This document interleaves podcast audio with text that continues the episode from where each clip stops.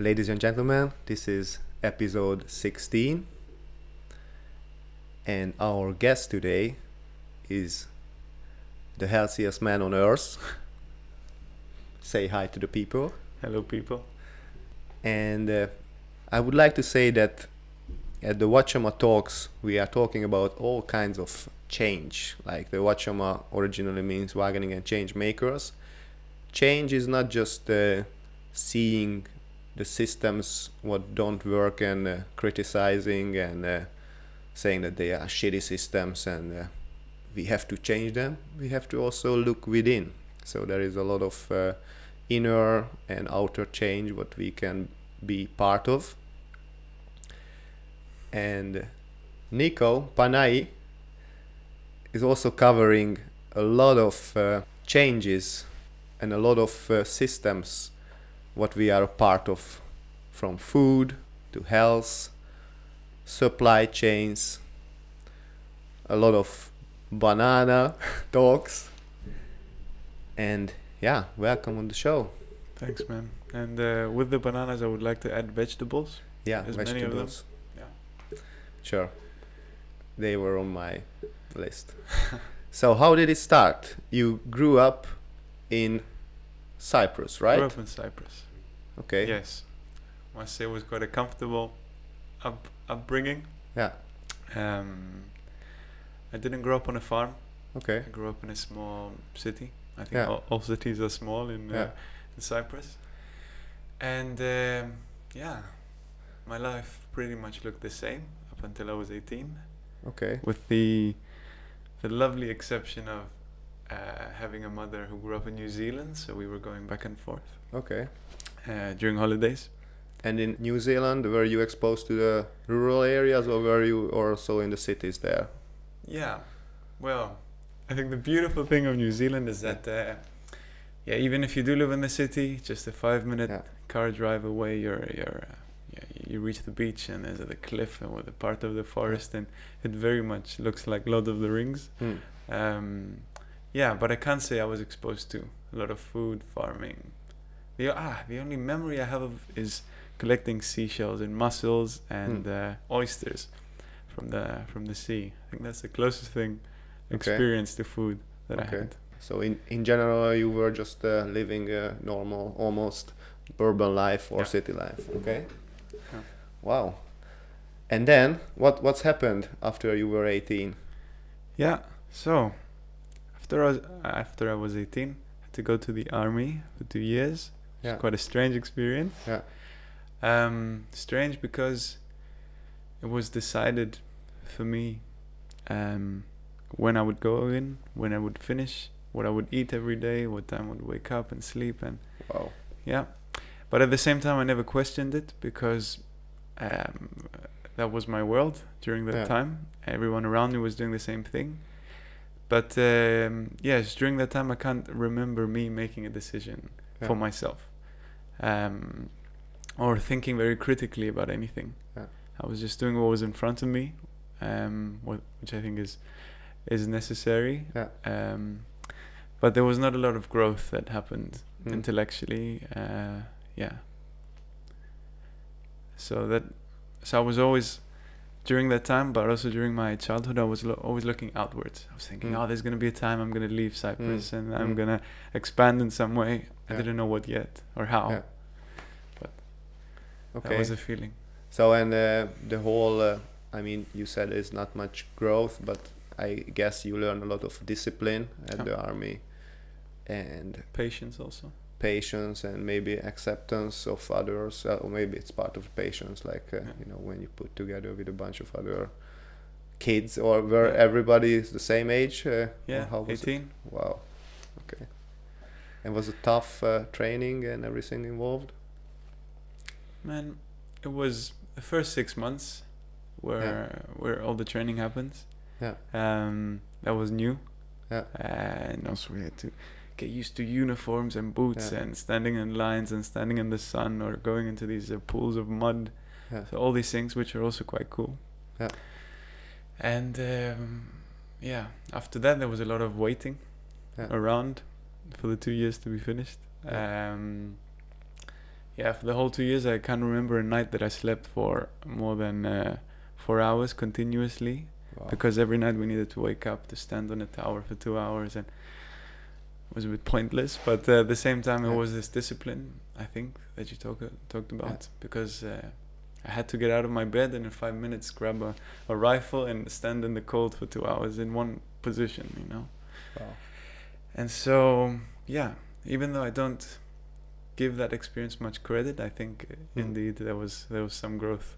Yeah. And were you questioning or were you like kind of reasoning why you have to be there or Man, it's um, it's a tricky thing because my brother did it, Hmm. uh, my father did it, Hmm.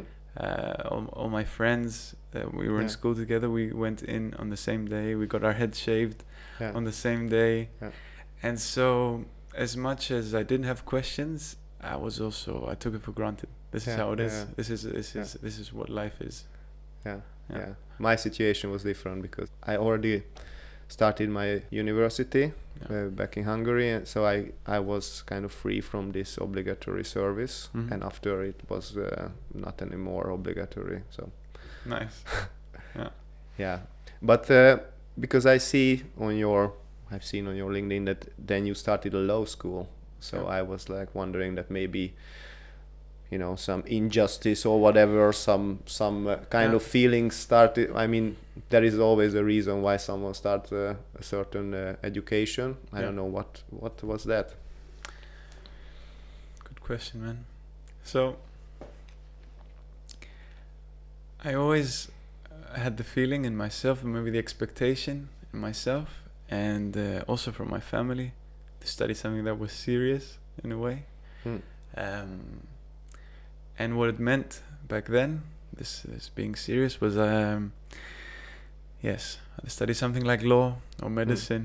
Hmm. Or these, these ideas we have, of, or maybe Yeah. we we used to have the traditional the uh, traditional yeah. uh, sense of a good job and a good life, you yeah. know.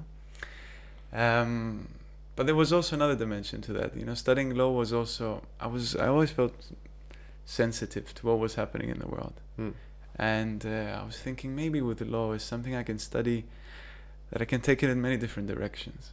I can do environmental law, I can do human rights Hmm. law, I can do animal something. So that was a Hmm. thought from the beginning. Um, and indeed, going to law school, I knew from the first week that this is not for me. hmm, Uh, to be a solicitor uh, in, in a company where I'm just um, fighting for the profit of one side or the other side. But I always thought that maybe by the end of it, I'll find something that I, I feel attracted to. I feel like I'm giving myself to a Mm. good to a good cause. Um, yeah, so that was the hope. Uh, but I also knew from the beginning that studying this Yeah. doesn't make sense for me because it uses all of logic and, and reason and none of the body or of feelings, you know. yeah Yeah. so in the end of the you just uh, did this uh, bachelor it was two years Three. three years yeah just uh, uh, Yeah. i think it required a lot of uh, discipline to finish it if you if you knew it from the first week uh, that is uh, not for you Yeah, man. And there was also a, there was an art school next to my Yeah. university. wow And I was looking at these guys, you know, I was I would sometimes Having after fun. a lecture, yeah, they were they were just sitting on big tables, cutting papers, making short films, this fashion. Yeah. I was thinking, wow, you know, what am i doing What am I doing? Should I be doing this? Because also that didn't seem completely didn't seem completely right for me. So I was thinking, what is is there a middle ground? Should I just Yeah. quit law and do that? And uh, da, da, da, da. Yeah. So it took uh, yeah, took time. I cried a lot during Yeah. that time, especially exam. and uh, it was in uh, manchester right Yeah. in the uk and how how was it to to leave uh, cyprus and uh, being in manchester after Man, I felt like I was um, looking forward to that moment my my whole life Hmm. because maybe because of also having the influence from New Zealand, I Mm. always didn't feel completely in place. Hmm. Growing up in Cyprus, my sense of humor was also a bit different, but also the fact that I spoke English Hmm. um, from a very young age. I was open to different kinds of influences, different songs, Yeah. different uh, thing books I was reading. Yeah. And so as much as I loved the warmth of the culture and then the food and the um, you know the traditions, I always felt that okay, Yeah. I need to look outside. So uh, you you, Yeah. you were more like an expert kid. No, I think uh, I would call myself Cypriot completely. Yeah. yeah. Um, but yeah, we grew up with my mother being in the house more often, and Yeah. she spoke more English than Greek. So Yeah. we spoke English as a first, Mm, as a first, uh, the first years of our lives, Mm. and then uh, that changed. Okay. Yeah, but being in the UK, um, it made sense in the beginning, you know, because suddenly my my world perspective went from an island to yeah. Another To- big island. to another big island, but an, an island that's Yeah. connected to the whole world. Yeah. No? And so um, it made sense, but I also had the feeling there that hmm, I was looking around, I was thinking, this is wonderful. There's so Hmm. many things happening, Hmm. but this is also not my place. Hmm. These are not my people. And I don't know what I meant by my people. Yeah. But I also felt that from the beginning. It was a it was a different culture. Yeah. Um, yeah. So finishing the the low school that uh, made you a bit uh, yeah drown like uh, on an energetic level or whatever Yeah, you you, sure, you, you didn't feel like like no I have my degree and then I'm ready to change change the world Not at all, man. I felt that for the first. I was 23 when I graduated. At first, I felt like for the first 23 years of my life, I never made a decision for myself. hmm. I probably made many decisions, but I never had the awareness of what was happening in my life, yeah and also the um, the courage to take a decision for myself to say no, this is not right for me, or this is what I want. Hmm. So I never did that. Hmm. So I think after law, um, I graduated in June, and in September I was moving to London to continue uh, to practice and to to do further study. And I think that's the moment where I decided for myself that no, you know, I decided no, I'm not gonna do the further study. I'm not gonna practice law because it doesn't make sense for me. okay I was uh, I was shadowing some people in, in law firms in London, and I, oh, in my soul it didn't feel right. hmm. I didn't know why exactly, but I know I knew that this is not the life for me. Yeah. Uh, for for so many reasons, um, and so I need to be bold now and to say no. Um, and so I remember calling my family on this on the day, telling them I'm not going to continue with law, and with all their love, they asked me, "Okay, but what are you going to do now?" And I said, "I don't know yet, but I'll tell you when I find out." okay And it took some time, but Yeah. uh, and what did you do I mean it was in the middle of the summer or Yeah. you were or, it was the start of September. So sta- oh you start already of- moved to London Yeah, to I already start? moved to London. So I moved to the one of the places where the how can I say the biggest places where things are happening right now in the Yeah. world with no plan of what I was Yeah. gonna do with my life. Um, that was funny. Yeah. Um, so the first thing I did was get a, a part-time job, uh, a job that I could, yeah, that I could pay for things. Yeah. Uh, that was at North Face. Um, I don't know. A, a store store in London selling uh, sports equipment yeah okay uh, yeah but that was also it was a small step but it also gave me for the first time in my life the independence to make my own decisions Yeah. you know it was it was a part-time job of uh, selling clothes Yeah. but at the same time i had those months maybe it was two three months where i was just finishing work and then going into bookshops and just reading things Yeah. finding out that the world is much bigger than i thought Yeah. uh, finding out that there's so many things that I'm actually interested in. Yeah.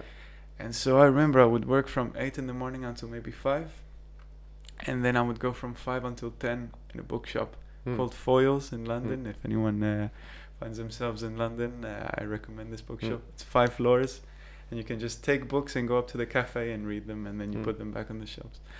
And so I was for the first time getting exposed to things like uh, meditation, uh, Mm. like uh, circular economics, sustainable development, uh, organic, this and that. All of these things I had never heard before, Hmm. but they were outside of my perception. Yeah. And um, parallel to this uh, development that was happening, I was also going to all these meetup groups uh, around different discussions. So every Yeah. week I would go to three, four different groups, uh, either on lucid dreaming Mm. or if it was um, some kind of meditation or Hmm. uh, sustainable development uh, goal sessions. Um, so I, I made it a uh, a goal for myself to expose myself to as many things as possible in a short time, so I can see what am I attracted towards, Mm. what am I actually interested in. I have this time now to decide. Yeah. Um. So Did you experience that uh, the world what you were surrounded with, like you were living in London, Yeah. it's not the most uh, zen place to Yeah. live in, uh, but it's still representing the mainstream of the reality Mm. what uh, the, our world is Mm. nowadays, and there is a huge gap between uh, that kind of reality and what you could find in uh, books about circular economy, meditation, or any kind of uh, more more consciousness, let's say. Mhm. Everything what uh, includes like, uh, okay, let's see, there is a book. Uh, how can we run the world differently, or how can we Yeah. l- run economy differently, or food, or whatever, or sustainability? If you look around in London, it's not uh, Yeah. what you see. I think. Yeah, I don't know if I. Oh, I think I didn't reach such a level of Yeah. analysis at the time Okay. of things. But for the first time, I was becoming aware of the speed at which people around me were living, Hmm. or I was becoming aware of the thing in front of me that I was eating, Hmm. um, and the connections that I didn't see before Mm. of farmers, of water, of Mm. energy use, of all these things. I was thinking for the first time in my life about the clothes I was wearing. Where do they come from? Mm. Or simple things, man. Like, uh, how am I breathing now? How am Mm. I walking? Uh, Okay. I remember just walking uh, from the from the store to the bookshop, and there was in Oxford Street, so it's the, Mm, one of the yeah. most uh, the busiest shopping streets in London, and it was just a sea of people. Hmm. And I remember for the first time just being aware that there's so many people here. There's so Yeah. many shops, so many colors, so many uh, videos, so much input. Yeah. You know, and at the same time, I was feeling more centered than ever before in my life. Hmm. Um, so yeah, that's the that's the level where I was uh, at yeah that time. so you were not uh, because when someone gets into these uh, topics especially about the economical and more bigger scale stuff Yeah. then it's uh, about oh let's change the world but Yeah. you were more uh, focusing inwards and uh, I think and, did- and seeing your relationship with what everything what you are surrounded with Yeah. yeah because we are often not aware at all Yeah. yeah I think that was that was what I needed to do at the time, just Yeah. to to become aware of myself and Yeah. of my my my place in the world. Where where am. I? What am I looking at? And- before I looked at, before I thought of big ideas. okay Um, I didn't plan it to be one year, Okay. but it was quite. Uh, otherwise, it's just how it happened. and you lived but- in london in all, all year long I was yeah, I was in London for maybe eight months. Hmm. seven months. Um, and then it came a time where, during these meetups and things, Mm. uh, it was sustainable development, and then there was uh, sustainable agriculture. Mm. So, wow, even that was new to me. Hmm. Um, and then I thought "Ah, I studied law. Probably I should do something with food policy. Hmm. So then I was hanging around those circles Hmm. and also going to farmers markets during the day. So seeing, making a bit more of the connection with food, and something stuck. There was something that was drawing me to this food debates, food related Hmm. talks. But after a few months, I I felt that this is not enough for me because there's people speaking about it, but I I have no idea of the basics. So I thought Yeah. I should go actually to farms and spend some time there and see uh, to work with the soil, with the seasons, to see actually well, what we're talking about, to see it in action, and on the, on the most basic level. yeah yeah So, in one of these talks, there was a we watched a video, and there was this uh, this woman in the video who said, "My name is Jyoti Fernandes, and I have an agroecological farm in the south of Devon." Hmm. Um, and that was it. I had my laptop. I typed in Jyoti Fernandes, south of Devon, Hmm. uh, and then I found the name of the farm, sent her an email, said, uh, "This is this is who I am uh, right now. Can I come to your farm uh, for a few weeks?" And she said, "Okay." Hmm. So a few days later, I just packed the backpack and I I went. wow Um, yeah, and I ended up. I didn't have a plan at the Hmm. time, but I knew that that step was necessary. But I ended up in a in this circuit of agroecological Mm. permaculture farms um, for around three f- to four months. I was just Okay. going around uh, around ten to twelve communities. It was all in that uh, area, the Devon area. Yeah, well, yeah, it was south of the UK. It was Yeah, along okay. the coast. Okay. it was yeah, yeah. Yeah. Uh, the final one was in Totnes, which is quite a popular, very colorful city. Yeah. A lot of permaculture is coming up from there. Schumacher College Yeah. is also I've there. heard about it. Um, so I was also exposed to different side of things. Mm. Uh, at the very practical level, I milked a cow for the first time, Mm. um, made cheese, uh, saw how much time it takes and how much effort it takes to grow tomatoes, Mm. um, and see how the big um, scale things that I was reading about, how small they they they start from. You know, it's just Yeah. start from the soil and starts from one seed and it starts from one cow giving birth and then Mm. all of these things. But it also exposed me to. I also became aware of how how I want to live in the future. For example, this this Jyoti Fernandes, she would come out in, uh, in the morning, milk a cow, do some really toof, toof, toof work, you know, really practical. Mm. But then she would also have a to-do list Mm. where she was the main uh, contact person for Via Campesina in Mm. Europe, where there's a network of Yeah. 200 million farmers or something. So she was doing a lot of work at the EU level. Mm. So at nine o'clock she was milking the cow. At 10:30 she had a conference, uh, and she was completely had another hat on. You know, the more professional Yeah. speaker like this. And then she would come out and do something in the garden and the farm, and then go back in and then have a have another lecture type uh, thing. Yeah. So that mixed um, the, the lifestyle where there's this, this diversity of things to do in your in one's day. That's when I said, okay, this is how I want to live. Yeah. This is how I see my talents also and what I want for the world. Yeah. So that was an example for me. You got uh, really uh, hands-on experience Yeah. but a couple of months before you have seen the people in the city talking about this stuff Yeah.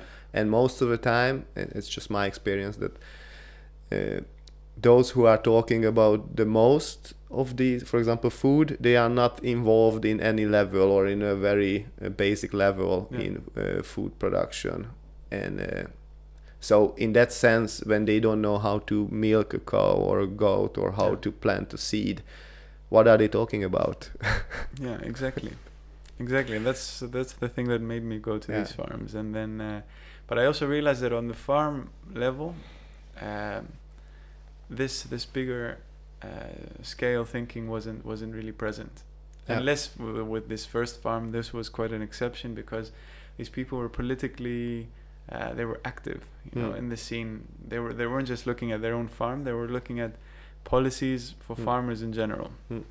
which uh, I think is a great thing to do yeah and it also it's a great link to the outside world I mean outside of the farm yeah yeah um, yeah yeah and also like it's uh, very uplifting to to hear that uh, that the lady was actually still involved in farming and Yeah. she she walked her talk uh, also on a EU level Yeah. because that's happens all the time then uh, even if, if it's about not just food but human rights or all kinds of uh, you know rara political uh, agenda about uh, representing someone Mm. mostly we can hear those who have never even experienced uh, Yeah.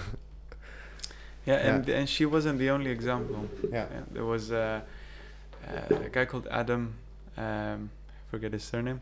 So Adam, he was also. Uh, they had a small farm Yeah. with his partner. They were growing vegetables and flowers, but they were also, um, what is it called? Land matters, I think, was the. Uh, they were doing lots about uh, access to land for young Mm. farmers. Mm. So they were also finishing their work on the on the on the farm at Yeah. lunchtime, and they were getting uh, in the car and going to the office, where they were uh, yeah acting as this link between uh, Hmm. between policy and, and young farmers who want to start farming, Yeah. but for so many practical reasons and and, and limitations to land and to start up uh, um, capital, they can't. Yeah.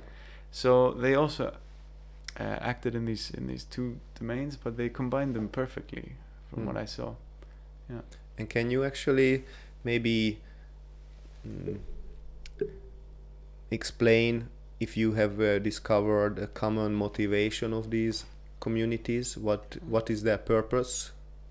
Yeah. Because it's a lot of work. Uh, they could have uh, chosen a easy way, you know, Yeah. just go to the shops or you know uh, do something else. Uh, they live in a very developed economy, Yeah. but still there should be.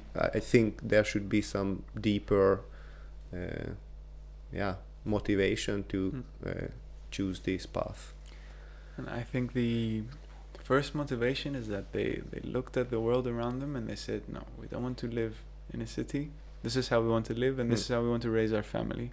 So I think that was the first thing to live Mm. closer to the trees, to the soil, to animals. Um, and I think the rest happened naturally. Mm. Um, so I think many of these people had experiences in the city, uh, also maybe working with policy and things. But then they felt that this is not healthy for me. This is Mm. not uh, can you sustainable Mm. for me or for my family. And so they decided to go out and to somehow buy a piece of land or rent it. And many of them were living in, in tents and yurts Mm. for the first years because um, you need years to get a permission to build a house. Mm. So they also had to sacrifice a lot, but it, it was also the it was at the same time the easiest choice Mm. because they lived in a way where they felt peaceful and they felt useful.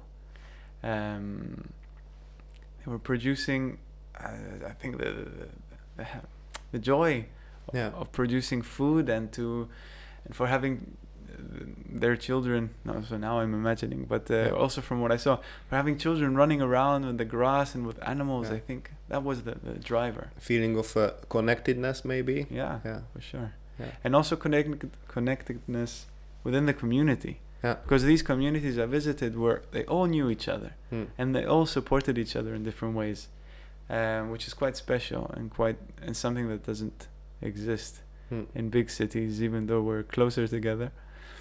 Um, yeah, Yeah, I al- already mentioned it one of the episodes that in a healthy rural community community all of those sharing economy and uh, new platforms what you can uh, what they invent now as a innovation in cities they already exist that Yeah. people share their time their their uh, tools they are taking care of kids of elderly Yeah.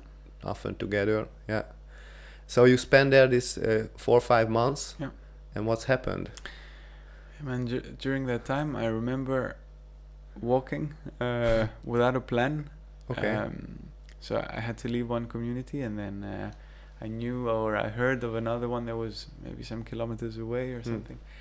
And I remember f- having this feeling that I'm standing here right now, and I can choose to go right and I can choose to go left, and Hmm. it will all be the same. I don't know. I don't think there's a right choice. Hmm.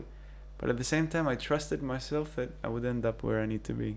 Hmm. Um, so along this path, I I met someone uh, who told me about this university. Hmm. Um, and so this was uh, maybe something I skipped, but uh, I ended up in this conference in Paris about the food system, but with, with the young people from every country.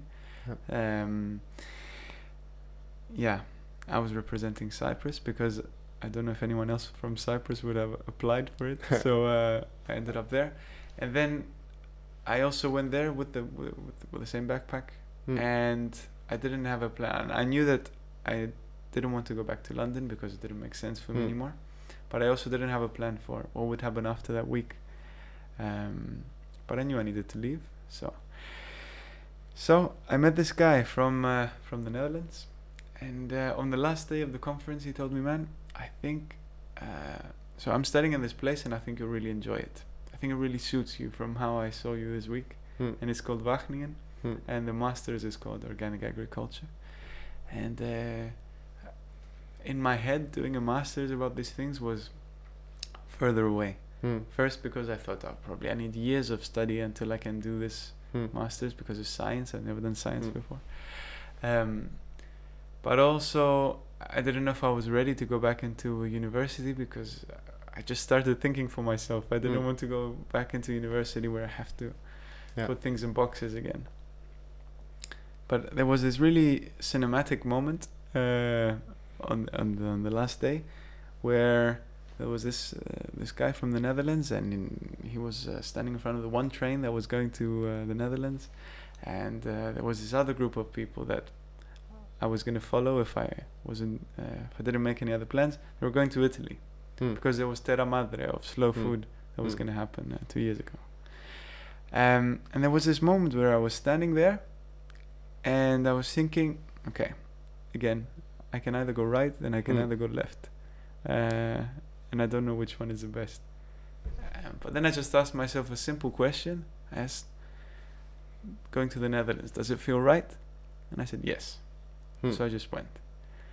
And we arrived on a Friday night, and then Saturday morning, he arranged for me a, a meeting with the academic advisor, and then uh, somehow I was allowed into the program, even though uh, it was uh, close to the beginning of the masters. Hmm. Um, yeah, So it was in uh, August or September or how? yeah, how, it how- was in August. How was the scenario? Like the the conference in Paris was in uh, yeah, end of August. end of August. Yeah. Yeah. Wow. and then, uh, I mean, a week later, I was sitting in class studying permaculture. Wow. Um, yeah, I also had to do. I had to do a pre-master, so uh, a Yeah. linkage uh, program because I studied law, yeah. and now I was going to do something different. So I think that's why they accepted me. Um, but I th- for me, it felt like the most natural choice, Yeah. even though it was something big and it was a commitment for two years, two and a half years. Um, it felt right, and that's what Yeah. I needed to know at the time. I didn't need to know how it was gonna plan Mm. out, uh, pan out, or uh, where it would lead. I just felt okay. Looking around me, this makes sense. And what was your first i- impression when you arrived to Wageningen? I couldn't believe it. Yeah. I, have never heard of this place. Also, Yeah. coming to the Netherlands was, I never thought about it. Yeah. Um, yeah, and well, first night I was in Droevendaal. You know, these little houses with the Mm. gardens, very romantic. You know, oh, there's uh, paintings on the walls and things. Mm. I, I couldn't believe that this place exists. couldn't believe that there's a place where people go around in bicycles and uh, eat together. Yeah. Um, so I was feeling also overwhelmed, Hmm. but uh, also ready to, yeah, to stay here for a bit. Now that you explain this uh, period after the law school, it seems like the movie, the Into the Wild. Have you seen that? Yeah, when the it. guy, so maybe you were, it was just your version into the farming. yeah, into the farm. yeah, a bit less dangerous maybe. Yeah. Um, yeah, man, it was into the farm because um, because it's what made sense at the time. Yeah. Uh, and also the people I met on the way, and then the things I was exposed to. It it just prepared me to Yeah. to go into this chapter. Yeah, and uh, after you had uh, the real practical experiences back in back in the UK, and uh, then you started to learn uh, about the theories and uh, more the on a higher level, let's say.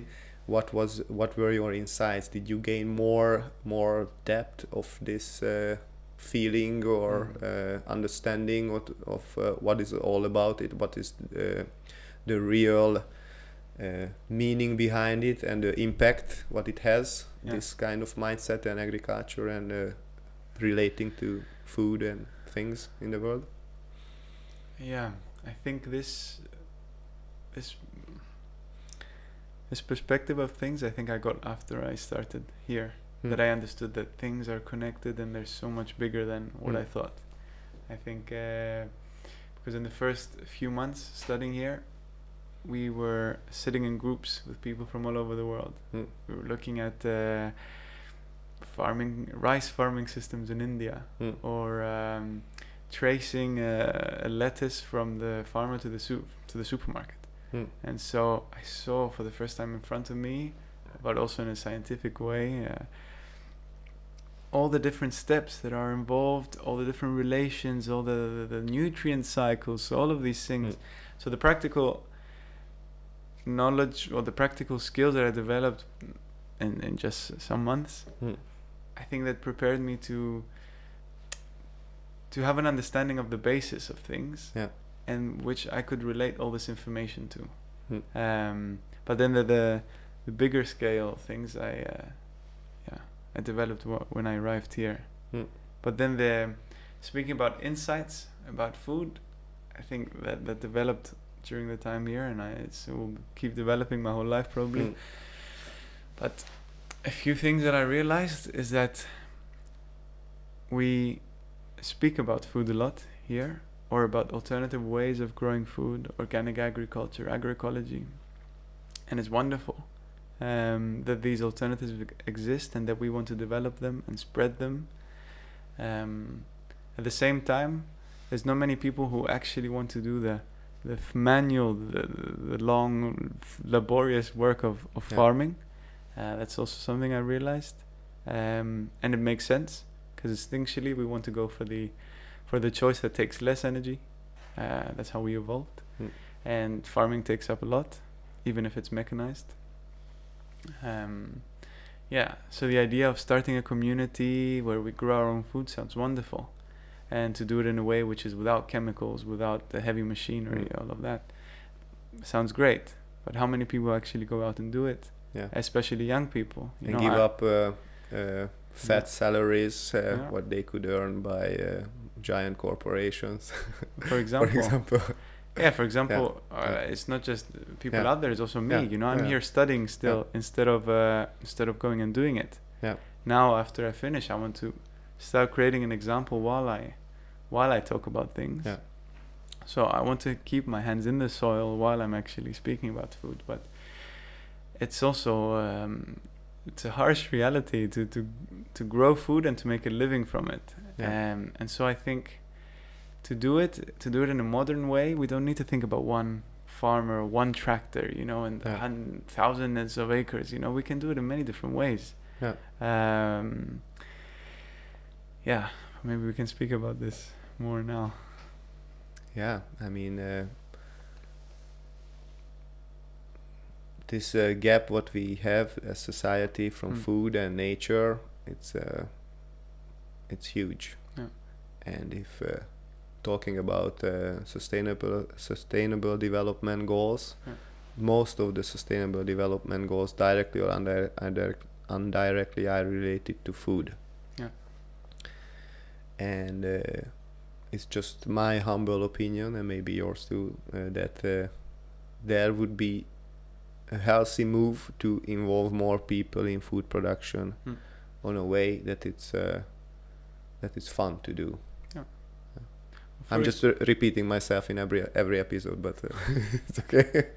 But you you you can see this when, uh, for example, we live here. We've got chickens at the back. Yeah. Whenever someone comes to the house, and I tell them, "You want to see the chickens at the back?" Their face lights up Hmm. because they, they see chickens for the first time. Hmm. You know, I don't think they feel the same excitement when they go to the supermarket and pick up a Yeah. a pack of nicely packed uh, chicken breast. You Yeah. know, because you actually see things and make connections in your head, and it's something so natural.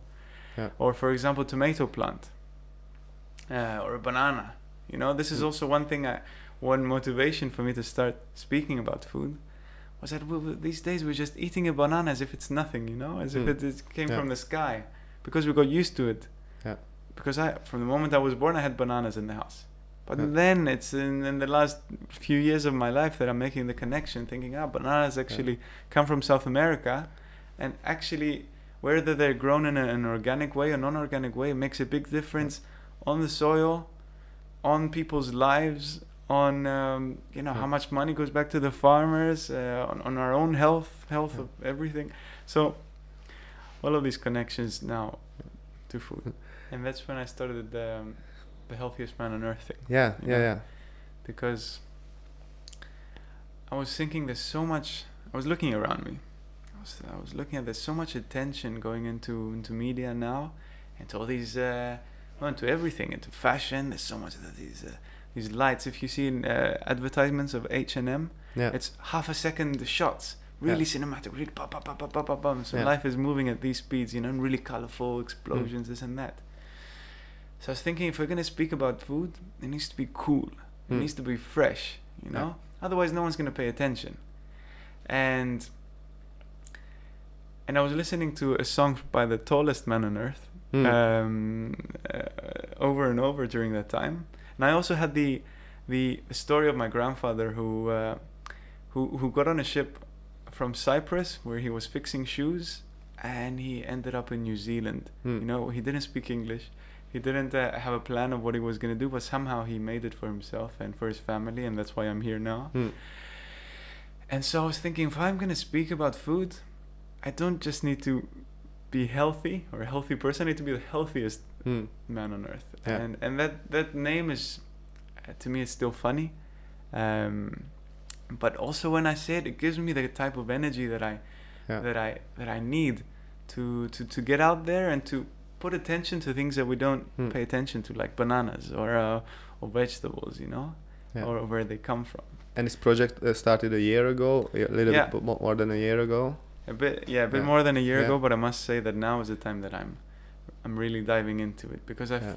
I started it while I was in this in this process. Yeah. Um, so I feel like still I'm giving myself the permission, um, artistically also to express Hmm. myself, um, to really go into it and say what I have to say and to connect to people because even from now I see that the response is people are responding. People are saying, "Wow, man, this is." It's not really about what I'm saying, but the fact that I'm speaking about food, that I'm doing it in a way which is energetic. I think that's Hmm. more. That's the that's the more important thing than actually the the information or something. Yeah, I see that you are covering, uh, yeah, indeed, from bananas, veggies, labors, transportation, chemicals, health, local, global dynamics, Yeah. all wrapped up and spiced, uh, wrapped in and spiced up in humor Yeah. and spoken word. Yeah. And Yeah, because I'm still wondering, or still maybe experimenting with what is the right approach here. And because I don't know, I'm taking all of the approaches and see what sticks. yeah, In the beginning, and I think still, I'm, I was writing things that were a bit more abstract. For Yeah. example, there was a time I had uh, still uh, a lot of influence by from uh, Tom Waits. uh, And Tom Waits, man, you gotta listen to some Tom okay, Waits. okay, Um, from the 70s, 60s, 70s, 80s, he was really. Uh, I don't even know how to, know how to describe describe him. He's just an incredible musician, but also just for him, for me, that was just spontaneous expression. You Mm. know, really using. So I was writing things that were a bit more abstract. They were Mm. about food, but they were a bit more. In my mind, they made sense. But then when I Mm. released them to the world, I, I felt that the energy was being uh, conveyed, but uh, I didn't know if the message was getting out there. For Yeah. example, there was the we were studying at the time about um, what are they called? Agriculture extension workers. Hmm, So the people who go to farmers and farmers and they say you need to apply this amount of chemicals, this amount of Yeah. seeds, and this is what's going to happen at the end of the season. And so farmers don't really wonder or uh, question it; they just Yeah. apply these things. because they also almost go there as an authority. yeah, as someone they're- who studied here Yeah. and they go back and Yeah. then they already instantaneously got into the loop of the agrochemical industry and all uh, the consequences exactly. with the debt and uh, banking system and all of that Exactly. And I was thinking many of most of these agricultural extension workers in the world, they go to farmers and they tell them, now you need to spray chemicals. And I was thinking, what kind of conscience do these people have? What kind of Mm. I mean, when they see the effects on people's health, because they they're not just functioning by themselves, they're part of a bigger system. Mm. So then I just sat down to write a poem which um, I would reflect my thoughts and then this came out.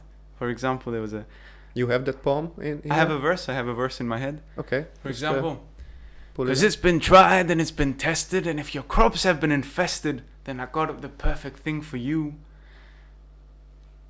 Pesticides, fungicides, strandobendomethylene with vapor intensified technology. Get your field completely clean, looking like a farmer's dream. We'll get your potatoes smell like roses. We'll get your onions smell like coconut. Spray three times, you get strawberries. Spray four times, you get peaches. Everything goes, everything grows, limited time only. And then it goes and goes and goes. So I made those things, and I felt the energy inside of me. You know, I felt like now I'm expressing myself. So the next question was, is the message getting out there also, or does it matter actually? So I think that's where I am also now.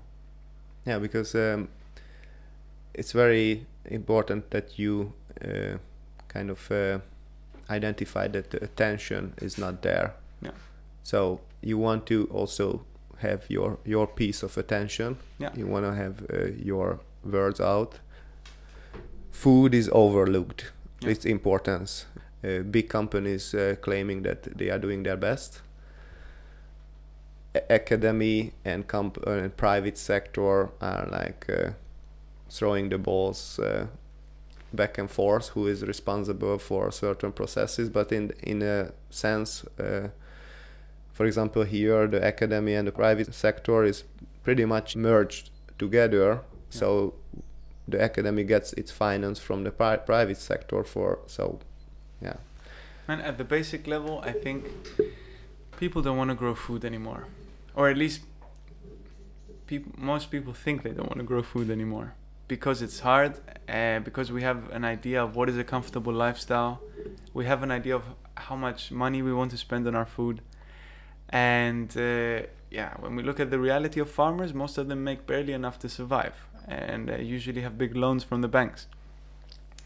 So in in that sense, we continue. We're gonna continue having these big uh, companies, big corporations, big whatever, big sectors, making food happen for us because we're not connected to it anymore. yeah i know And so supermarkets need to be filled with plastic wrap, plastically wrapped uh, aubergines, uh, which we don't know when they were grown or where they came from, because we would rather do something else uh, and pay money for food rather than uh, than grow it or be connected to it, you know, be connected to farmers. But isn't it a crazy system that the the farmer who is actually producing stuff, Yeah. they are worldwide uh, poor or in debt, and the consumers who are on the other side of other end of the supply chain are confused and uh, get sick, like chronically sick, Yeah. And in between. We talk about these huge, enormous corporations which get uh, rich and taking control. Yeah. Isn't it a strange system a bit? Man, it's And- a strange system, but it's also at the practical level. If I'm speaking to people living in Wageningen now, Huh. right next to the university, three minutes away, there's a place called the Hogeborn. They sell organic vegetables, uh, cheese, and meat. Um, many of the vegetables they grow there, not all of them. Um, I don't know how many people from university go there to buy their food, even though it's the closest thing to Mm. local food there is. Um, still, we don't f- because I go there, I, I, I rarely see people there, you know, and so I'm wondering how much of this knowledge of these ideas have we actually internalized and put in our everyday life, because I think it's in a sense easier to speak about big ideas, easier to speak about big changes, systems changes, rather than to to do little actions, because those are less romantic, Mm. less, uh, yeah, less romantic. Yeah, but we also have to see that uh, what what I was uh, pointing out with the big companies is not that they are evil or whatever. We Yeah. could also point out that, but uh, what I what I meant is that there is value in food. Yeah. So if they can get rich, then there is value in food. Just the value is not uh, distributed on a way that it's uh, visible and accessible to Yeah. to the farmers, for example. Yeah. So and the, the other part of it is the price. The price uh, give a fake perception of the of the food price because we think it's cheap, but we have to pay other ways for the food. Yeah. Yeah, right now with the only uh, indication we have of our food is is one number, you know, and that's the Mm. price. We don't know anything about the yeah, the nutrients in the soil, anything about the, uh, the the state of mind of the farmer. We don't know anything about uh, Mm. the people who drove the food to the to the storage units, how long they've been kept in the storage units, how long. So there's all this crazy system between the soil and uh, our plate that we're unaware of, and there's many people working on it, which is great. Yeah, Yeah, and uh, we don't have to be dark about this Oh. because there is a lot of opportunity, and there is a food production have to be made uh, sexy Yeah. and great again. yeah, exactly. Because when we're connected to our food, Yeah. and then in a very practical sense, just to pick some basil from the from the plant pot there, Yeah. or to visit a farmer and, and to buy cheese directly from a farmer, I think, or even to put a seed in the soil. You know, we I think we become happier, uh, we become healthier, like more connected to our own body, but also to the seasons. Um, when we make homemade jam, for example, Mm. we suddenly pay attention to ah the fruit are uh, the apples are, are in season, you know, and soon they won't be, and uh, I can't store them for that long, so I'm gonna make jam. And how, uh, what a satisfaction do we feel by, by by making something and storing it for the winter and seeing how that how that process evolves. yeah it's like uh, you create Yeah. stuff and we, we like to create and there is a lot of a lot of opportunity to create and uh, just that uh, the last two generations grown up in cities it doesn't mean that uh, that's the standard that Oh, for sure. mm, for sure and this is this is clear when I mean, I, it's been some years now that i'm connected a bit more to food but i feel the same excitement. I feel like a child every Hmm. time i learn something new. Or every time i walk out and i see earthworms or i see how this seed Hmm. grew and this seed didn't grow. And so i think uh, we can learn our whole lives and we can also feel the same excitement again and again even if if it got lost. Um yeah, when people watch for example, a video that I made about a cucumber or about a zucchini, you know, I feel this is also what I want to convey that that that experience, that connection to food, hopefully will lead to people planting something or to people being connected to more than just the price of food, but actually, um, yeah, a bit more than that, a bit deeper than that. yeah and also like being more aware about food on an energetic level that Sure. uh, if we if we eat uh, uh, food which is uh, treated by not uh, good energy like with the exhausted workers because that's the thing like food production or food related uh, uh, activities were a cultural thing Yeah. but because of the urbanization and storing and uh, and the, and the industrialization yeah you don't want people to get involved in food Yeah. i mean i also when i studied uh, agriculture and i i finished the school. I didn't want to be on a farm and an industrial farm. It's not nice to be there at all. I i mean i have grown up on those kind of places and i just you know when you find when you are 10 and find yourself in a 10 hectares of uh, maize plantation or okay let's go and work then it's not nice to be there. And uh, this uh, paradigm also doesn't make food attractive to Mm. use. But if you go to a harvesting festival or Yeah. or a family event when uh, yeah you you have some uh, common activities that's a totally different paradigm Yeah. but it's not shown it's uh, could be or was and maybe in the f- future still be part of the culture Yeah. but it doesn't get much promotion that's for us to uh, that's for us to decide and to design and to to realize now. You know, there's different ways of growing food, but also different ways of connecting and different ways of sharing this uh, this lifestyle. You know, and it can be many different ways uh, depending on the country, depending on the on the weather. But Mm.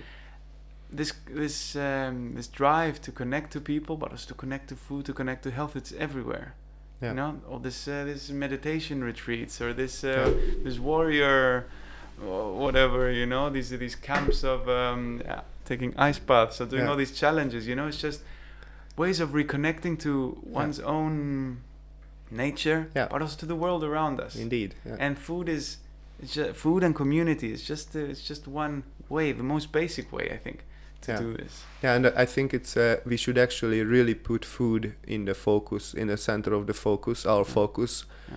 No matter what kind of environmental or protesting or activist or whatever, who you are or what you do. I mean, I'm not forcing, just advising Yeah. that from the moment you start to think about what you eat or how this whole system is uh, set up, then you gonna get really aware of uh, how the world is uh, working for and sure and you can take a lot of micro decisions on a daily level what can change a lot instead of uh, like pointing out this uh, like even mind but you, you cannot even conceptualize like we are against co2 or you know like uh, climate change you know it's just a big label Yeah. but let's talk about healthy food Yeah.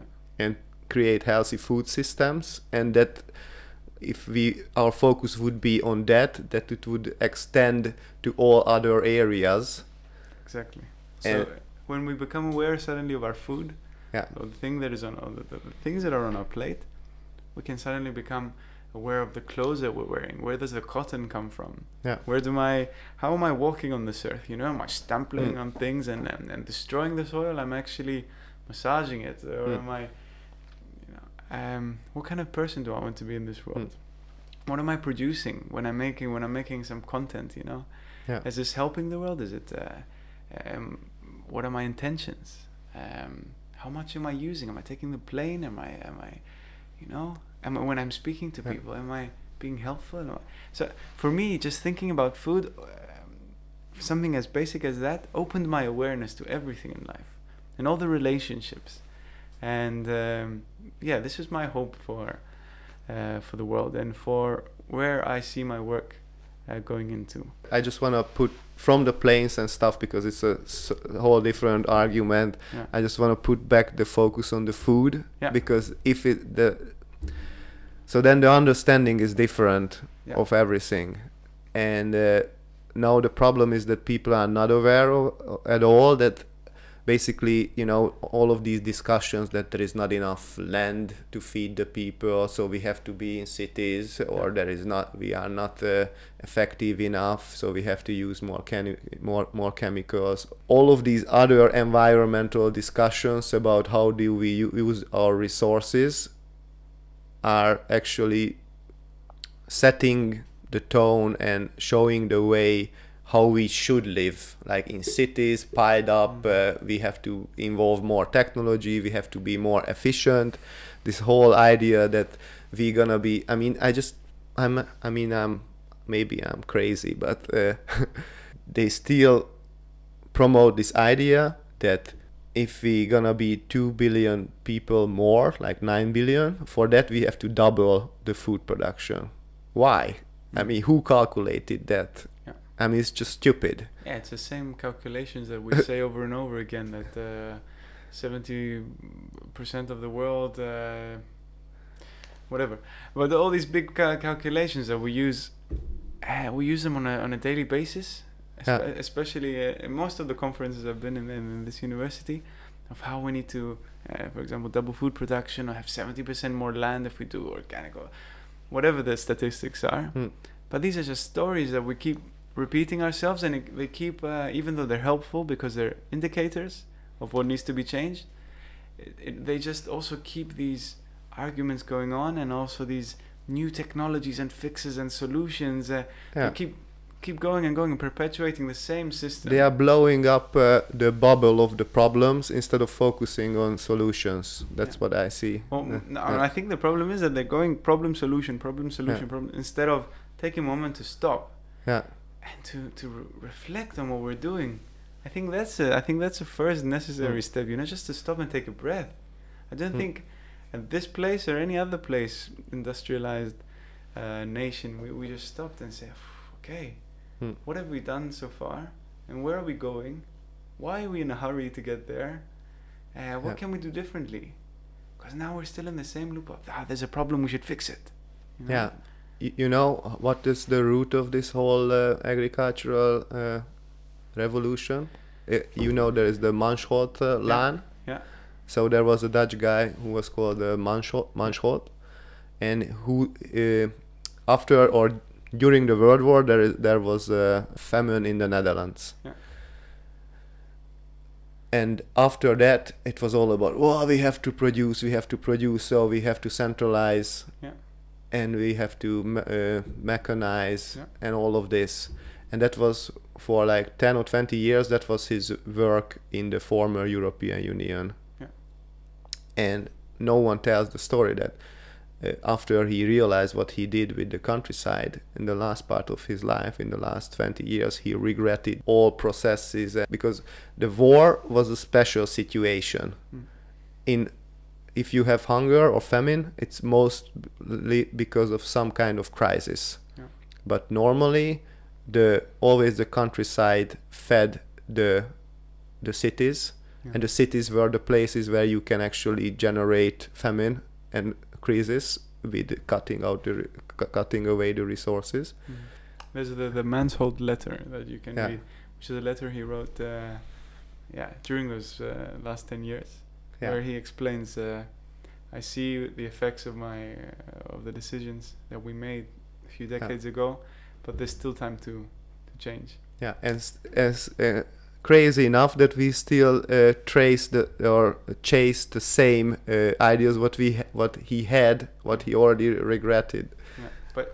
Yeah, we have to say so. It's not just up to one person. It's yeah, of course, of course, person. of course. It was But the whole the war that happened Yeah. before all the technologies, all the factories that were making uh, explosive, they could now suddenly make fertilizers. yeah, The, the, all the tanks, the, the, the equipment could now be made into tractors. Yeah. You know, so it was all a system behind it, and of know, course I know, I know. famine, it's survival. You know, so of course if I'm gonna be, if I find myself in a situation where I either die or I um, eat uh, chemically grown potatoes, well, what am I gonna choose? yeah. What what I what I'm just saying that I'm not not pointing out him I as a understand. as anyone, but I'm just saying that uh, as he was a representative who started these patterns uh, really uh, taking off. Yeah. Why don't we pay attention? What was he saying as a retrospect? Yeah, you yeah. know, why don't we put it back into the discussion? Hey, maybe it was not the best uh, idea. So- Maybe maybe because it's not as cool. Yeah, it's not as It- cool. It's cooler to speak about yields and development and fixing things Yeah. rather than saying, ah, maybe we should reflect. Yeah. Maybe we should do things in a different way that we haven't thought about and we should do it together. We should co-create. you know in in low tech or simple solutions you cannot involve banks Yeah. and stuff Yeah. and what i what i experience or what i have seen you know from a, uh, rural development perspective is that uh, maybe we see it as a consequence that oh there was famine and all of those factories were there and they could use it right away Yeah. uh, to do to to make food and stuff. How I see is that it's crazy that if you see Europe, you see the western part of Europe and the eastern part, the socialist side, the similar patterns were happening. Hmm. So maybe the whole war was not e- not about the ideologies. I mean, I'm more than sure that it's not. It's all about the divide and conquer Mhm. thing but the purpose of that was the like pushing people to the cities because Mhm. after the war world war no matter if you it, if it was a capitalist or a communist country the big farming was taking over slowly and people were pushed to the cities and in the cities there is more control yeah. And then now we're, all of us are in the cities, or many of us are in the cities. and, And, there is we- more control and we have no other choice than to uh, we're hungry so we need to go to the supermarket Yeah. and buy uh, something wrapped in plastic Yeah. um, because it's how it is uh, it doesn't have to be like this but it's the reality of for Yeah. most people living in cities and so what are we going to do about it are we satisfied by the so I'm, I'm taking it back to food yeah but yeah are we satisfied by the the, the levels of nutrients of the, the the the life that is inside these vegetables that we eat on a daily basis. For example in my own house here as people we, we eat things from the garden we eat things that are organic but we also eat things from the supermarket you know?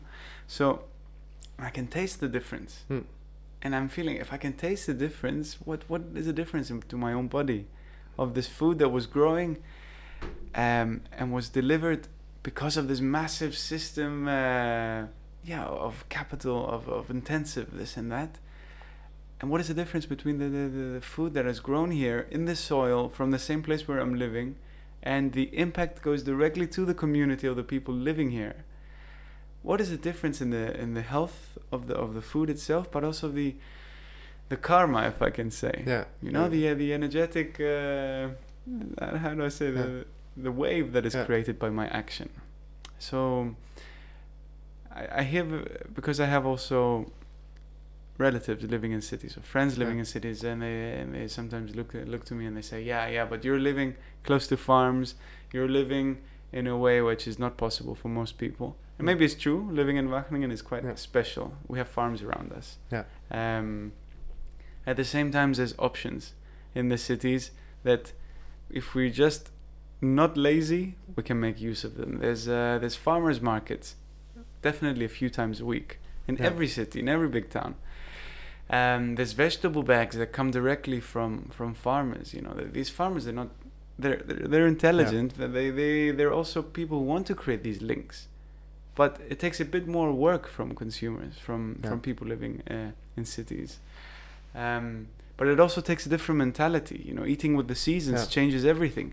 It means I can't go out and make a, a coconut curry whenever I want Mm. because maybe uh, aubergines are not in season, Yeah. or uh, maybe coconut milk doesn't grow in the Netherlands. Uh, coconuts don't Yeah. grow in the Netherlands, so that changes also how we, yeah, how we eat, how we consume.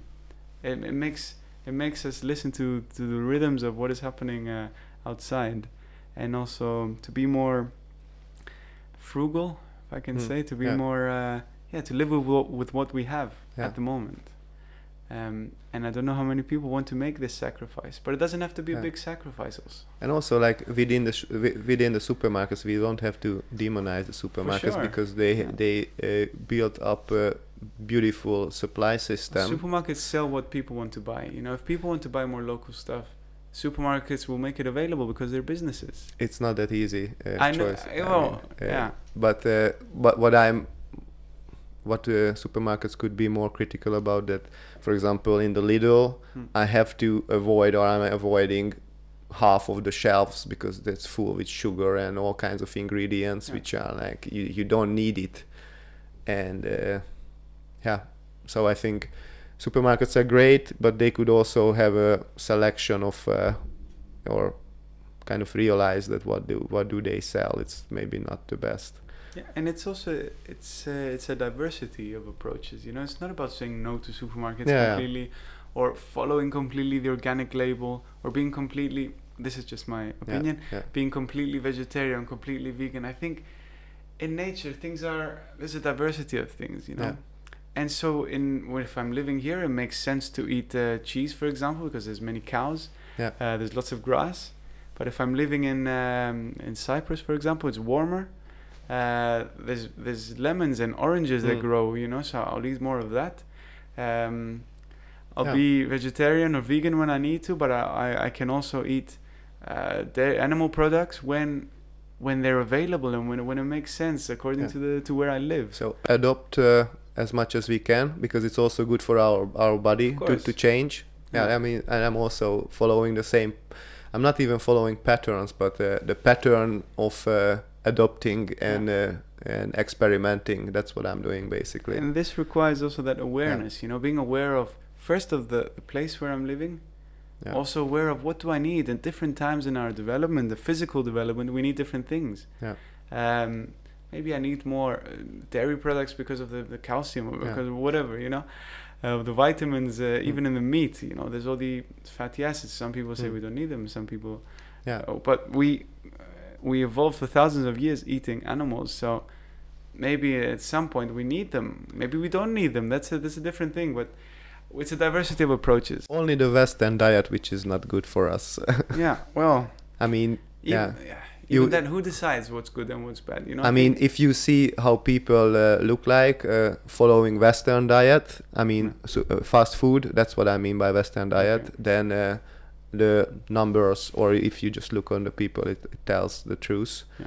But uh, it, I, what I realized that there is no, I mean, it's just stupid to go for uh, high carb or low carb or carnivore. So it's like you have to experiment with it, and there is no how do you say there is no one fit all diet for everybody and there's so no that one fit all going to supermarket or going to local shops or farmers markets. I think a bit of everything, and it makes everything more interesting. When I go to farmers markets, I have conversations that I would never have in the supermarket. But when I go to the supermarket, I see products that I would never see in Hmm. a farmers market. So I can choose. yeah I don't have to. uh, don't have to uh, Mm. choose one or the other. I can, for example, for me, it makes sense to go more to farmers markets than the supermarkets. But then I don't exclude one, uh, Yeah. one or the other. yeah or uh, having the experience of working with cows or other animals for Yeah. example if i go to if i uh, buy dairy products then i go for the goat cheese because i know that it's a much smaller animal uh, it uh, its nature is to keep itself much cleaner so if Mhm. you see goats uh, they are always like for me it's like they are very very clean it's not that huge uh, huge scale you you cannot really scale it up because they are also difficult Yeah. to to to deal with goats Yeah. so that's that's just a little uh, nuance what you can choose Yeah. and you c- you have still your amazing cheese yeah But then I want to bring another element to that. If you look around you, Yeah. are there um, farms with cows or are there farms with goats around you? For example, Yeah. that's also an element Yeah. to think about. Maybe the, the goat uh, farm where you buy it from is a thousand kilometers away. no it's uh, from uh, uh, north holland so it's the other side of amsterdam yeah yeah uh, it's great. Yeah. That's a, that's another consideration. For example, the vegan diet sounds great, and I'm sure most people who, who take up this diet uh, have very good intentions. Hmm. But there's a bit more depth that we can think about. You know, it's not just about eating things without animal, uh, without uh, anything related to an Hmm. animal, but it's also about where do these uh, ingredients come from. If they come from the other side of the world and we don't care about how they're grown, is it really better if we're thinking about the environment? Or, or thinking about uh, how we're treating animals, well, we can also think about how we're treating humans.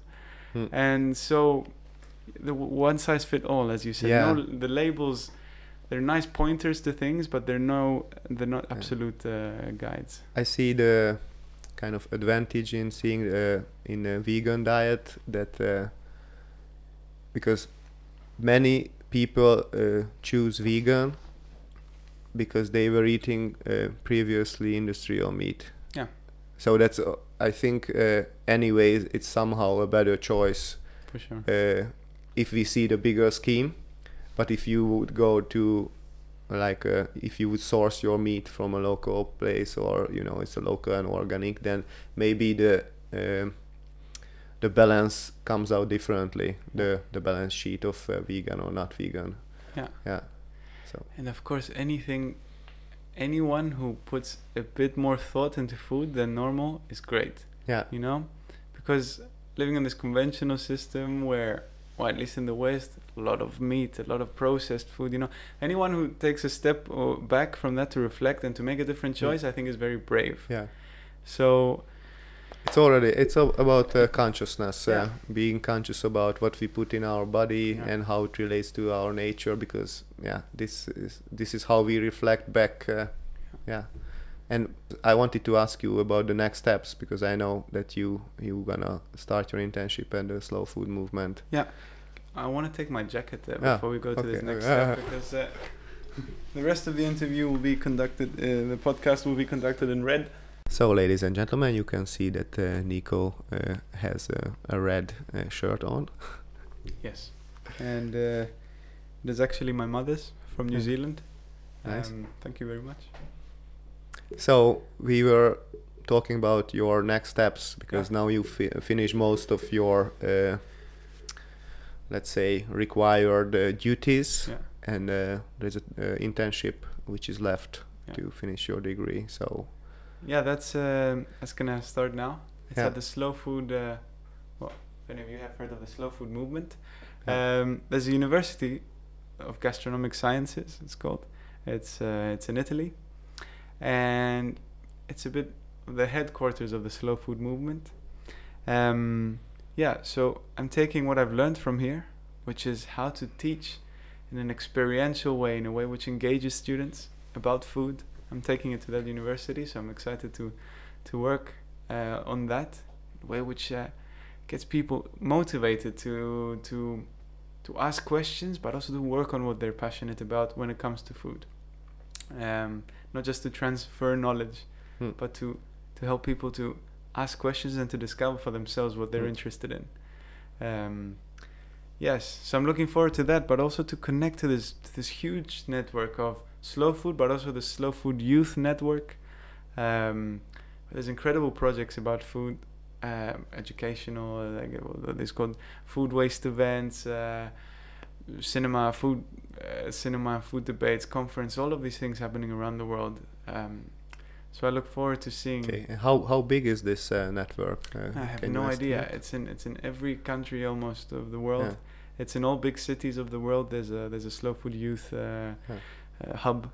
And is it Um, uh, somehow related to the Via Campesina movement? I think there's similar values values. Yeah. for good, fair, and clean food. Mm. Um, and a lot of focus on smallholder farmers and quality products. Mm. I think that's what it's about.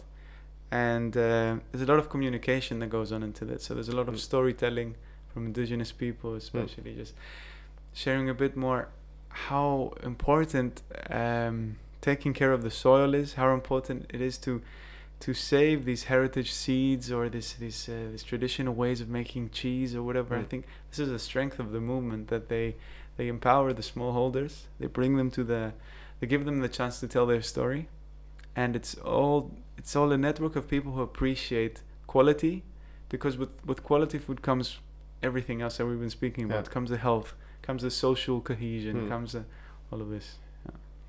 Yeah, cool. And uh, you know already what is your uh, internship uh, topic about? Yeah, oh, it's about education. About education. But I want to uh, shift it also to to communication. Yeah. So to increase the public understanding of the food system, I Hmm. think that's what I see as my challenge now.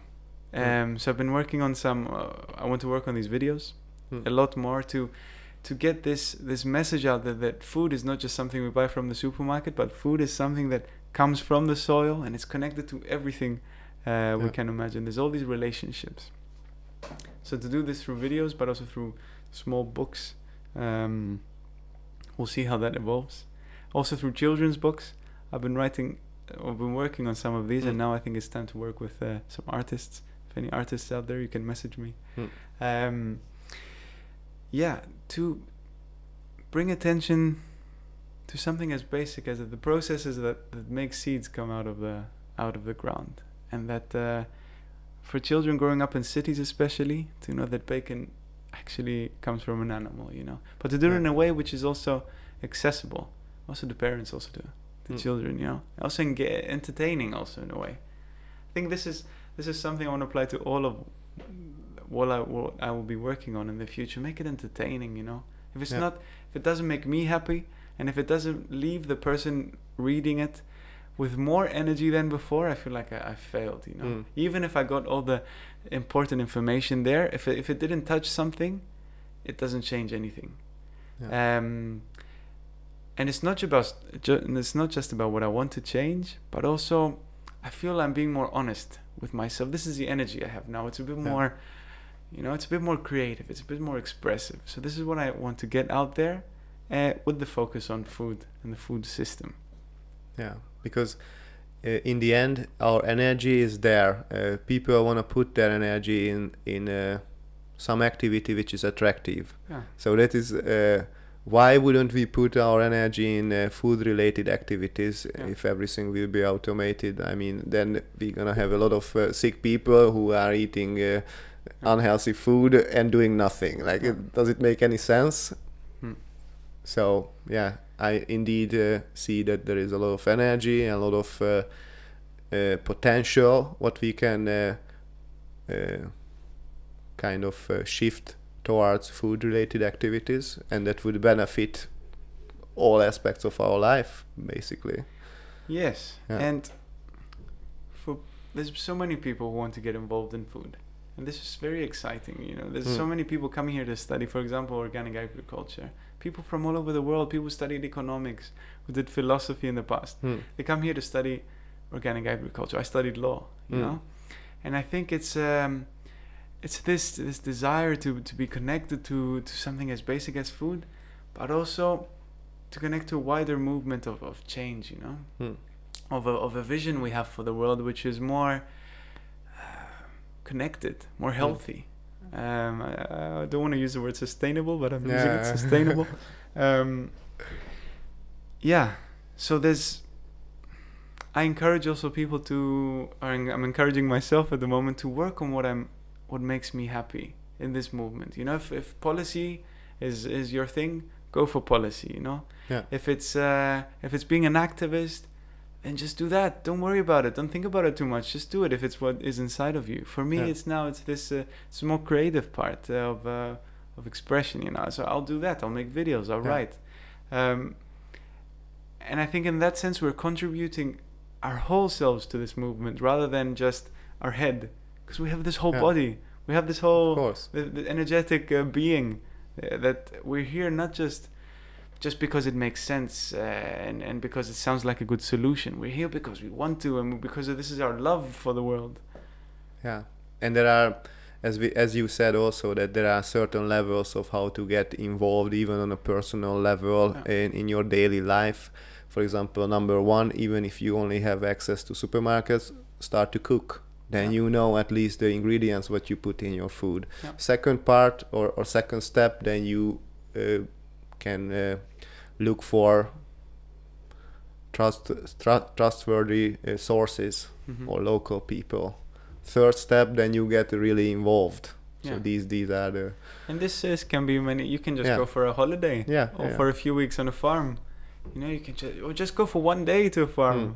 I think uh, for me, I learned more on my one day excursions than I learned from a few months probably sitting Mm. and listening to information. Mm. You know, um, and wonderful conversations come from it because uh, not to be to make a stereotype, but I think farmers are usually wonderful people Hmm. because they they speak from experience and they speak from a place of being connected to to what is happening to the realities of also the, the sector you know so they can Yeah. give honest opinions of things most of the time um, yeah and if for many people i think there's also the drive to to get the connection with the soil at least there's a uh, at least at the beginners level you know to to just go out there and, and see how things are grown. Just go out there do it you know. What are you what are you waiting for? Uh, you can just go out to your garden and see how a plant grows. And Or then start composting if you have start a little composting yeah. yeah, experiment. yeah. Yeah. but then this needs to go out of the head and into into the hands you know. It needs to go into creating something. And uh, some people are ready for it some people are not. And that's okay when you when you want to the world is is there i mean yeah. the soil is there Yeah, Just Yeah. open your eyes and uh, Yeah. But there's so many people asking these questions now because we're instinctually we're connected to to the natural world. yeah, We're we're connected to this to the food. That's why I think that even if in the last 200 years we lost most of the technical knowledge of growing food or the the, the practical tools that, that we had to to grow food for ourselves, I think we it's still somewhere in there. Mm. You know, we, even if we lost a lot, we can still maybe regain it or come up with new ways to do it. Uh, and it's there, and the drive is also there. The I certainly feel connected when I when I walk Mm. on the grass, when I'm close to an animal or close to some some plants. You know, I can I can feel okay. Even if I don't know how to do it now, I can learn. Um, and then yeah, we'll see. I'm not sure if we can talk about talk enough about love and food in this podcast. yeah. yeah, I mean, uh, what's the difference? You know, when you cook for someone, you're just, just taking care of someone. You know, Yeah. even if it's just for yourself, you're making a plate for yourself, yeah, and that's the most genuine thing, genuine gift you can do. yeah, And the ingredients make all the difference. It makes a difference in your own health, but also to people's lives, the people who who produced it, the people who made it possible. You know? yeah. Like you can, uh, if we if we talk about the high carb uh, Yeah. diet or. Uh, High carb diet Hi- low carb I mean low carb diet and and uh, then the high carb was demonized. But if Yeah. you, for example, see the Italian diet, is full of carbs. Yeah. But then the mama is making everything with, with with heart yeah, by heart yeah, from the heart, Yeah. and then it that makes the difference. yeah. Yeah. Yeah, for example, in the beginning when I came here, for me, I thought organic is the way. That's Yeah. the label I'm looking. If it's not organic, I'm not eating it. Hmm. But then I was sitting around the table. People were preparing this wonderful meal. Most of the time, it was not with organic ingredients. But then I thought, what do I want for the world? You know, Hmm. is it more important for me to to to to eat organic and to somehow live forever? You know, or Hmm. is it or is this also part of the organic? You know, to connect to people, to sit Yeah. around the table, to spend time with people rather than to eat just what's good for me. Yeah. And so then I make I'm making these choices. I have these dilemmas every day. Mm. But I think that's also part of it. And that's why being absolute in anything, I think it doesn't work. That's just my that's what I think. We can conclude that uh, food is love, love is food, Yeah. and uh, yeah, where where people can can reach you because I always always uh, uh, forget this part. I just put people don't worry. All of the guests have their links and uh, websites on the in the descriptions. But Yeah, So I will now also you you, you have the links. chance. Yeah. so I think uh, from now on I'll be most present on on Facebook. Yeah. Um, even though I don't use it a lot in my daily life, I think uh, it's a very useful tool to connect to people and to get these good messages out there. Facebook page is called Healthiest Man on Earth. Also on Instagram, I'm learning how to use that as well. Yeah. Uh, also a useful tool depending on how how we use it. So Healthiest Man on Earth. Um, yeah, we'll drop the links, Yeah. and there'll be all sorts of content coming up in the next months. And uh, yeah, Yeah, I'm, uh, and I'm looking forward to hear your experiences at the Slow Food University. cool man. I think it's only gonna grow, um, because the movement is there and the people are interested and the Hmm. people are engaged, Hmm. and I think that's why we're having this discussion now. Yeah. Even though it was all over the place, Yeah, because I think it's how it is. Food is Yeah. connected to everything. indeed. Yeah. Okay, thank you very much. Thank you. Say hi to the people. Hey Yeah. people from this side, and hey people on that side. Okay, ciao ciao. bye bye.